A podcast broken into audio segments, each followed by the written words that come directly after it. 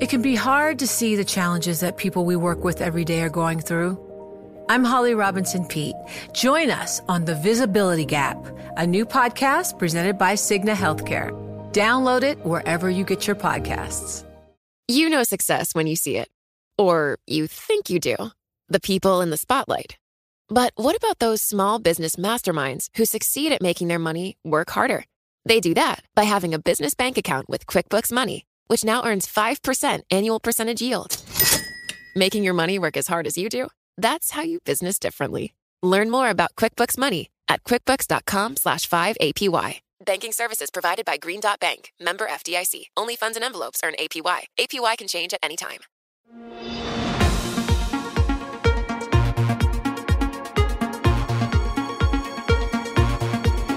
Welcome to WorldJobs This Week. I'm Caroline Hyde. This podcast is some of our favourite interviews from the Daily Market Close Show that I co-anchor with Romaine Bostick, Taylor Riggs and Joe Weisenthal.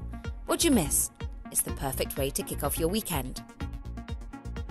This week, we got an outlook from Nick Maroutsos, head of global bonds at Janus Henderson, ahead of the Federal Reserve's rate decision. Nick told us why investors are being forced to take risks in investment-grade credit and why he thinks the Fed is the only game in town, as investors are looking past grim economic data and driving up bond prices with the Fed there to backstop it. We started by asking Nick, well, if we can go even lower in terms of where sovereign debt yields are currently trading in the US. I don't see why not. I mean, the Fed is likely going to give some sort of forward guidance where they want to keep rates in check. It's not beneficial for rates to be rising in this sort of environment, particularly as we're mired in trying to navigate through a crisis. So there's only really one direction that they can go. The question is how much value do they offer? You look at Treasuries, front-end Treasuries yielding a measly, 10, 15 basis points. You move out to the 10-year and you're yielding 58 basis points. There's not that much bang for your buck. So I think your investors are being forced to take risk other places. That includes the investment-grade credit market, where we've seen a huge appreciation in credit spreads and credit just in general, particularly because of the implicit Fed backing that the Fed has provided through their primary and secondary corporate credit facilities. So, Nick, I mean, with regard to the potential for going negative or at least getting down to that waterline, I'm talking on an official benchmark basis, does the Fed even need to really do that at this stage with some of its, the levers that it has to pull with regards to QE, as well as just a general market response that seems to suggest we're pretty much already at negative rates, at least on an effective basis? Does the Fed really need to make it official in any sort of form? Romaine, that's a very good point. The question arises about yield curve control. We're kind of already there. You look at the MOVE index, which tracks bond volatility, and that's at an all-time low. A 3 basis point move in Treasuries today is considered a large move, considering what we've had over the past few weeks and the past couple months. Does the move to negative really achieve much? I don't think so. I think, fortunately, the Fed's in a much better position. The U.S. economy is in a much better position than, let's say, something like Europe or other areas of Japan that have had more negative yields for a significant amount of time, whereas they have the ability to increase the level of QE.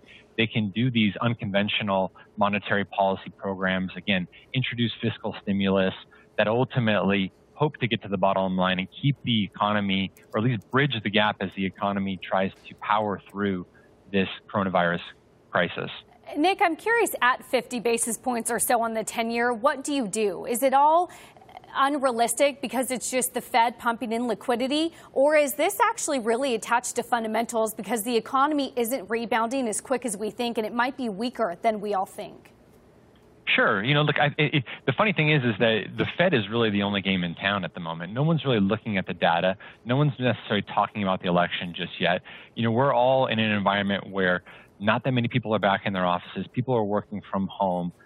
Businesses are shuttering. There's a significant problem that the world is facing, and yet the market's kind of just shrugging their shoulders and saying, well, the Fed's going to be there to backstop it. The funny thing about yields in general is that bond investors typically don't buy bonds for the yield. They buy bonds for the capital appreciation. So if people believe that yields are going to appreciate, you can make more money than the yield actually dictates. If you look at Treasuries at 58 basis points, they rally to 50 basis points. You're looking at, 80 basis points in return, questionably more, which is why people are looking to move out the curve to longer dated assets or moving into other asset classes like high-grade credit, high-yield assets where they can get a higher yield and potentially higher capital appreciation because the Fed is implicitly backstopping these assets. You could say the same thing for risk assets in terms of equities, right? We're sort of the impression that you have an environment, at least over the rest of the year, where all asset classes continue to do well. They may not print the returns that we've seen over the last few months, but certainly you're going to see asset classes move higher, particularly because of that Fed backing. Where then, Nick, to gain the edge? If you continue to see, well, across the board asset classes doing pretty well, not as well as they've done, where can you get ahead? Is it by dabbling in the high yield area? And this is where the risk lies. You know, at the end of the day, we're bond investors, and we are hired to manage defensive portfolios that achieve a stable, consistent income level. It's very difficult at these prices. We are used to be buying corporate bonds at a discount and getting that pulled to par, getting some coupon income, some capital appreciation. Now we're buying assets with a 105 handle, a 110 handle. That capital appreciation, or the prospect for the capital appreciation, really isn't there. We're having to look into other areas. Can we get carry from other countries like Canada, New Zealand, Australia? These are countries with positive yield curves that maybe have a little bit more juice in them to achieve some capital appreciation. We're very focused on the front end of the yield curves because we think globally the bar for central banks to be raising interest rates is extremely low. So if you can just capture that roll down over the course of the next year or so, right, you know, at least you can get some sort of returns. But don't count on big returns in the fixed income market. It's just not going to happen. Nick, I am curious about the duration side of this then. I mean, I can understand the play on the short end of the curve, but we've seen a lot of folks now starting to move a little bit further out in duration. I guess what are you seeing that makes you stay a little bit more pinned towards the short end versus moving further out to the long end? For us, it becomes what's the best information ratio on the trades that we're trying to achieve, right? So the front end, like I said, the bar for the Fed to be hiking interest rates is out of reach. It's completely out of reach. The likelihood of them hiking rates is virtually zero. If you look back to the crisis of 2008, the Fed was on hold for 7 years. What we've been on hold, the Fed's now moved to zero 3 months ago, 4 months ago. Again, this is going to be a long, drawn-out situation. So capture that roll down in the belly of the curve because you're less focused on the risk. If yields were to move higher due to some inflationary pressures, assuming that would come about, again, focus on that front end. It becomes a lot more defensive. Again, you're not going to get the big returns, but you're going to get some return at least. Nick, from duration down to the credit scale, I'm curious if an investment grade corporate ag index at 130 basis points over Treasuries or high yield at 500 basis points over Treasuries, what provides you a better risk return valuation? Well, if you look at the Fed programs, our view would be that the credit provides, the high grade credit provides the best risk return optics. Why? The Fed's not in the business of losing money. And these primary and secondary corporate credit facilities, while they haven't been fully implemented, they're at least there. The Fed has $750 billion worth of purchasing power in the credit markets. And a lot of people say, well, that's not necessarily hitting Main Street. The Fed can influence markets. The question is, can they influence the economy? Because big corporations can issue bonds and actually get cheap funding, but smaller corporations aren't allowed to or can't actually access that. So again, there's the divide between what's happening in the market versus what's happening in the real economy. But if you look at specifically high yield versus high grade, our view is that high grade is significantly safer purely because of that Fed backstop.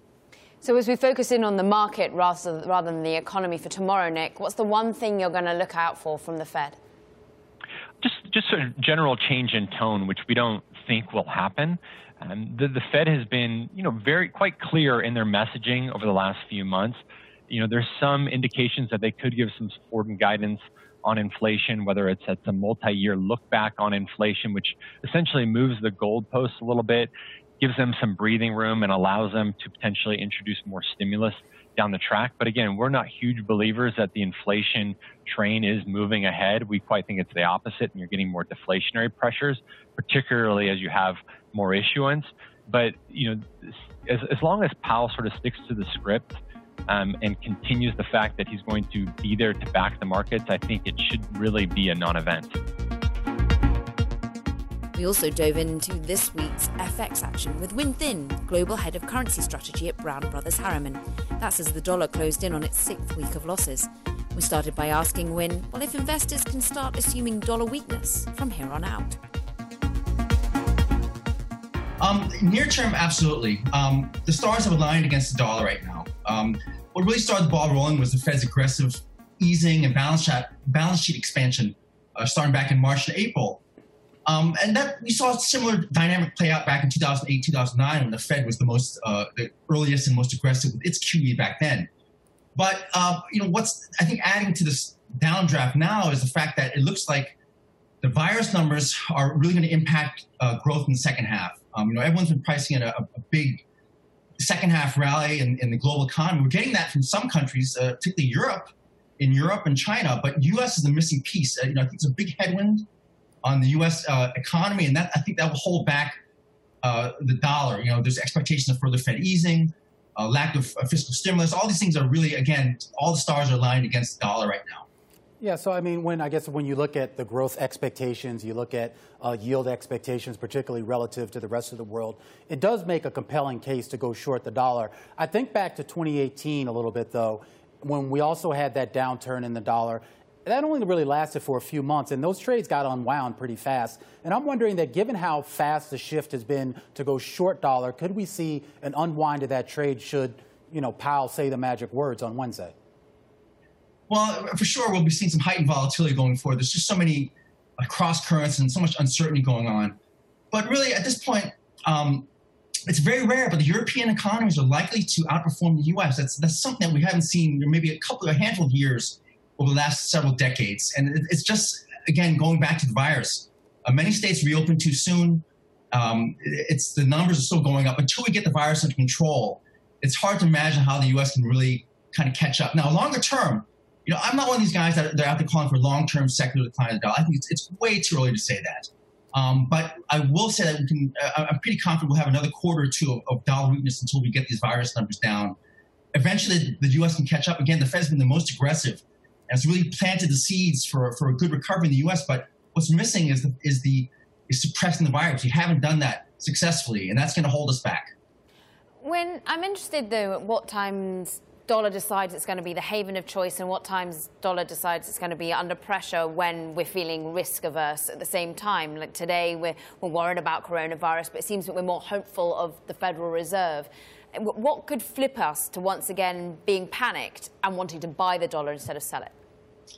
Well, that's the problem is that a lot of the bad news is coming from the U.S., so it's hard to justify going into the U.S. as a haven when we're causing a lot of bad news. So I will note that the last several bouts of risk-off trading that we've seen really hasn't benefited the dollar.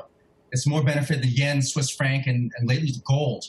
So I would posit that it's possible that for now, those havens will be the ones of choice. Now, as you know, these relationships change. It's not, the correlations change, these relationships change. But for now, I don't think the dollar is going to benefit much from the safe haven. The Fed has flooded the world with dollars. There's ample supply, ample liquidity, and that's really just a recipe for currency weakness. You mentioned gold, and anytime you say gold in the last 2 weeks, all of our ears perk up. So I'm going to take the bait. You talk about gold. You talk about correlations, a hedge against higher inflation. How much of gold is a hedge against weaker dollar, lower rates, and coming inflation eventually if we ever get it?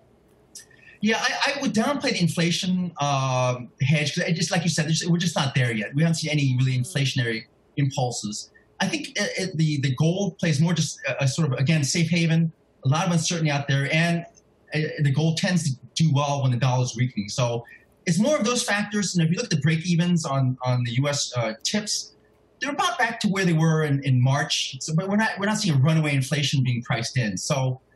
The other thing I'd also note that it's pretty much costless to be long gold right now. It used to be you have an opportunity cost. You're giving up yield on a treasury or what have you to hold gold. But with zero and even negative rates, you're almost being paid to hold gold. And I think that's part of the allure right now. Yeah, a lot of allure there. Caroline's still in digital gold, and I think Taylor's been investing in podcasts. Win, I want to get your thoughts here on this stimulus package that we're actually waiting to get some word later this hour, potentially, on whether this bill that the Republicans are working on does advance. The basic details that we know so far is that it's basically going to be an extension of some of the benefits that are already out there, but not necessarily to the fullest. Do you think that this round of stimulus that we get, if assuming it gets done, do you think that's going to be enough to sort of be that bridge between wherever we are now in the stage of this COVID crisis to the other side of this economic abyss? Is that going to be enough, or do we need to see a little bit more on the fiscal front in order to get us through this? No, Romaine, that's a great question. You know, if you had asked me a month ago when the virus numbers were going down, I might posit a optimistic maybe. But given how badly we've bungled this this crisis here, it looks like it's going to stretch on and on. I think we need much more. You know, we're going from $600 a week down to perhaps $200, $300. That's, you know, half. That's a lot of sort of disposable income that's basically being cut. There's still, you know, tens of millions of people out of a job. So my gut feeling is that there's more needs to be done now. The politics comes into play, obviously. They go on recess. Congress goes on recess in August. Then the election comes up in November. So this may be the last package we see before the election, and in which case I hope they go big, because you know, if they're really being timid, that I think we're really looking for some more serious headwinds, more serious than we've been expecting now in the second half of the year. When I'm interested in the adage goes that dollar goes down, emerging markets benefit. I'm looking at how much the Brazilian real, for example, is up on the day, the leader of the pack when it comes to emerging markets on WCRS on the Bloomberg. And that's a country that's also not been handling COVID well. And I'm interested, therefore, as to whether the dollar weakness will always be emerging markets gain, or whether there is still some pause for thought when you think of the COVID continuing to unravel. Yeah, so you know, we're in a broad-based dollar sell-off, and that's against both the majors and emerging markets. But you know, you go to your wonderful WCRS page, right? And you look at the year to date, and you'll see there's still a lot of differentiation. You know, Brazilian real, you mentioned, it happens to be one of the worst performing. I think Turkish lira, South African rand, they're up there. So there is still differentiation. It's positive at the margin for all emerging markets, but as you know, some emerging markets are you know, better than others. And so I do think, especially as this rally goes on and on, I would think that investors would get even more sort of discerning and not just go for the sort of high liquidity, you know, big plays. You know, they're gonna have to be very, very careful going forward. You know, the U.S. is a big part of the global growth story. So, you know, yes, you know, we're underperforming, but the world needs the U.S. growing at close to potential to sort of get out of this whole global route. You know, I don't think Europe and China alone are quite enough to do it. We need the U.S. firing on all cylinders too. So I'm just crossing my fingers that we can get these numbers down in the second half. It can be hard to see the challenges that people we work with every day are going through. I'm Holly Robinson Peete. Join us on The Visibility Gap, a new podcast presented by Cigna Healthcare. Download it wherever you get your podcasts. When the U.S. economy weakens, Black Americans are the first to feel the pain. And when the economy rebounds, well, they are the last to see the benefits. Economists are using that data to push the Fed to factor in race when it makes policy decisions. Presumptive Democratic presidential nominee Joe Biden weighed in on expanding the central bank's dual mandate this week during an economic speech, saying he is going to strengthen the Federal Reserve's focus on racial economic equity, and that he believes, quote, the Fed should add to that responsibility and aggressively target persistent racial gaps in jobs, wages, and wealth. But Fed Chair Jay Powell says fiscal, education and healthcare policies can do more on that front. We spoke about the issue with Mehrsa Baradaran, Associate Dean of Diversity, Equity and Inclusion at the University of California, Irvine Law School. Mehrsa is also the author of the book, The Color of Money. We started by asking her just how much impact the Federal Reserve could have on income inequality here in the US. So I think I want to start with the premise. I mean, I think some people tend to think that monetary policy does not have distributional effects, or at best it's sort of a side effect of, you know, they're just putting in liquidity into markets. And so the first that assumption is faulty, right? So all of the monetary policy that the Fed has been engaged in over the last 10 years and over the last 30 realistically does have distributional effects. So when you choose the types of markets that you're going to infuse with liquidity, that's going to have effects down the line. And specifically, it has contributed to racial inequality. Now, the Fed didn't create racial inequality. It was a pre-existing condition, but it has exacerbated it. And so for the Fed to take account of racial inequality isn't, to say that, oh, this is a new thing they should do. It's just that they should measure how their policies have actually exacerbated these conditions.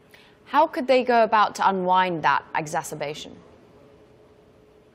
It's the choices that they make in how they infuse liquidity into markets. So, for example, instead of buying up commercial paper or repo in their asset purchases, they could buy up municipal bonds from cities that are under really, unusual and exigent circumstances, like Detroit, Baltimore, some of these cities that have undergone bankruptcy because of these historic redlining and the coronavirus and the subprime crisis. Why not buy up those municipal bonds and allow those cities to have the liquidity that otherwise other markets would get? So that's one way. But I think sometimes just measuring the effects goes a long way. So those metrics could really help. Those are some significant structural changes, though, and some would say that you'd have to go back to the early 1900s and change the Federal Reserve Act in order to do that. Is that where we need to begin, or are there some other structural issues you can look at before starting to place some blame on the Fed? You definitely don't have to change the act. It's all interpretation. I mean, 13(3) of the 1913 Federal Reserve Act is, unusual and exigent circumstances. Those are the emergency lending provisions. I mean, to see the, let's say, creative legal maneuvers that the Fed did in 2008 to use 13(3) authority to infuse, capital and liquidity into markets was not in any way sort of, so faithful to the law where this would not be. The 1913 Federal Reserve Act was always meant to, be a broad way for the Fed to help communities as well as banks. Now, I'm not saying it foresaw this sort of action, but it certainly didn't foresee the ways that the Fed has used its authority over the past, 2 decades. So, Mehrsa, the last time we had you on, we were talking a lot about sort of the ways that you can close this income inequality gap, not just from the Fed's perspective, but as to what other measures that the government could take, Congress can take, what municipalities could take, as you just mentioned. One of those proposals, of course, is from Cory Booker of New Jersey, the senator out there, who talked about these baby bonds, this idea of effectively setting up a trust for every kid born and using that as a way to sort of help close the wealth gap. What do you make of that particular proposal? Do you think it could work? I think baby bonds is a great idea. I've also proposed, a Homestead Act that some legislators have used. There are other proposals on the table that would do this, but fiscal policy is obviously the better, more democratic way to get this done. And I think parts of the calls for the Fed to do this through monetary policy is a reflection of how broken our fiscal policy levers are. It does seem like we can easily get things done with the Fed that we can't do through Congress. That is not the best indication of where our democracy is, but absolutely, I think if Congress or Senate could get something like baby bonds or a broad-scale sort of program that would focus on these things, that's better, both for the democracy and for the communities. This week, 4 of the most powerful tech CEOs were in the hot seat on Capitol Hill, fending off accusations of stifling competition. Facebook's Mark Zuckerberg, Amazon's Jeff Bezos, Sundar Pichai of Google and Tim Cook of Apple all faced questions from lawmakers as the House's Antitrust Subcommittee caps its year-long investigation of market dominance in the industry. The companies were pressed on specific issues: Google on search, Facebook on its acquisition of Instagram, Apple for its App Store rules, and Amazon for its treatment of third-party sellers. The CEOs also faced allegations of anti-conservative bias. We spoke after the hearing with Dina Srinivasan, fellow at Yale's Thurman Arnold Project.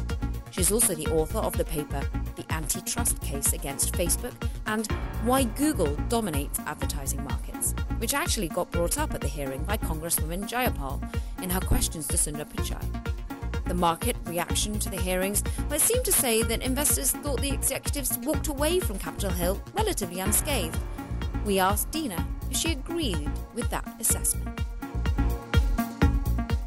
Yeah, that is interesting. I mean, you know, I think that these hearings are very early stages and they help raise issues. So I guess I'd say it doesn't surprise me much. Doesn't surprise you much. I'm interested by what you think the next steps could be. This has been a very thorough investigation and in many ways one of the most concerning for the CEOs overall in terms of the steps that could be taken. What do you see? Is it more a question that the current antitrust law as it stands just needs to be enforced more from your perspective, or does it need to be reworked? Yeah, I mean, I think the initial steps, the initial things that are going to increasingly come into focus are, A, just enforcement of current antitrust laws, which is why, you know, competition authorities across the world have started their investigations. And then I think the other thing that might come into focus more and more as time moves forward here, before we even dive into any conversation about changing antitrust laws, is just the possible need for legislation or regulation in some of these markets. Yeah. So, Dina, I mean, before we talk about changing the antitrust laws, if you take the current antitrust laws, you take the current legislation out there with regards to competition, two of the names that we have on our screen there, Facebook and Alphabet, pretty much control the digital ad market ad hoc. And I'm just curious as to why you cannot make a compelling case right now, legally, within the current legal framework, that those two companies have a monopoly in the ad space. I think that you can. I think that you can. And what, you know, the thing that I've researched and written about more recently, which I think is really fascinating, is a lot of the, if you look at a lot of the things that people are complaining about in terms of Facebook or Google's behavior in advertising markets, you see online ads are bought and sold in electronic marketplaces, which the industry calls advertising exchanges. And in fact, buyers and sellers also have to go through an intermediary to buy and sell on these exchanges. And if we look at sort of the laundry list of what people are complaining about, a lot of it looks really similar to stuff we prohibit in other electronic trading markets, like on stock exchanges or, you know, through stockbrokers. And so this lens provides a framework for understanding what the complaints are, but why also legislation might increasingly come into focus. Dina, one of the arguments that has been made, particularly from Mr. Zuckerberg, is that if you break up big tech, we can't compete with China because they're all backed by the China Communist Party. Is that valid, or do you not buy it? I totally don't buy it. I think it's a strategic argument, but at the end of the day, if we're interested in having the free market sort of make sure that the best ideas and the best products and services win, you need to have competition. And so it's very important from a market structure perspective to just make sure that competition is possible. Talk to us about that competition and how you see it at the moment, Dina, because we've seen, well, leveled by CEO Mark Zuckerberg of Facebook yesterday, that he almost went a bit off script, started saying how powerful some of the other CEOs sat around him were, how Apple controls messaging to a certain extent, how Amazon is making a foothold in advertising, but Google certainly has one of the most used apps, whether it be YouTube. And also, they've tried to say again and again, look, there's Snapchat and there's TikTok out there. How do you see the competitive landscape? Yeah, I think these comments are entertaining because I almost feel like in Silicon Valley, it's a bit of a Game of Thrones type of competition, you know. But from the antitrust lens, the question of competition and whether a company is a monopoly is much more methodical and focused. You know, the question is, okay, a lot of people use Facebook. Do they use other products in substitute for Facebook? Which means, do they close their Facebook account and then open a Snap account and use those two products interchangeably?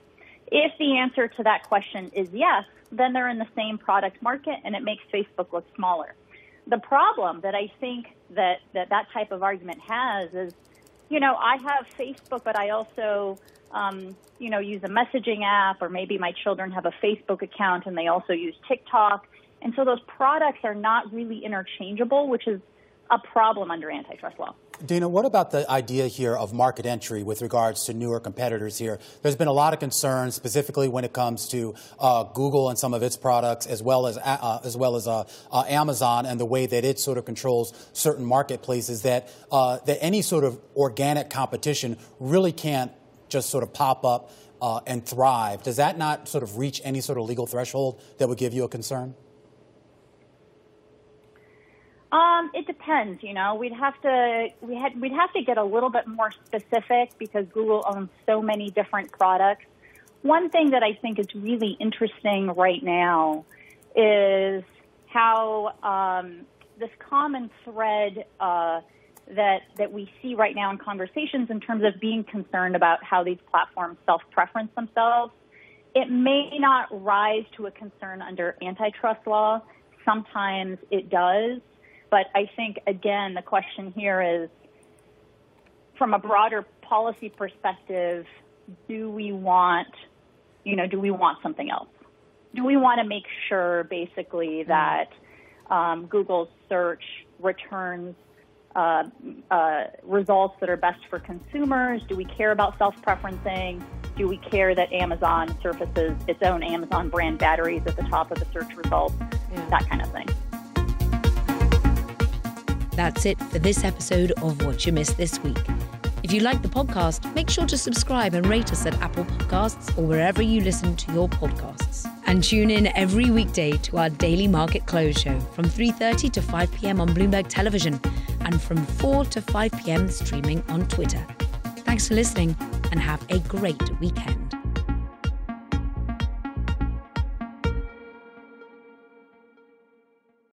Join Bloomberg in San Francisco or virtually on May 7th for The Future Investor, Data-Powered Transformations. This 2024 event series will examine how data is not only playing a pivotal role in investment decisions, but serves as a driving force behind the construction of innovative, investable enterprises. This series is proudly sponsored by Invesco QQQ. Register at BloombergLive.com/futureinvestor/radio.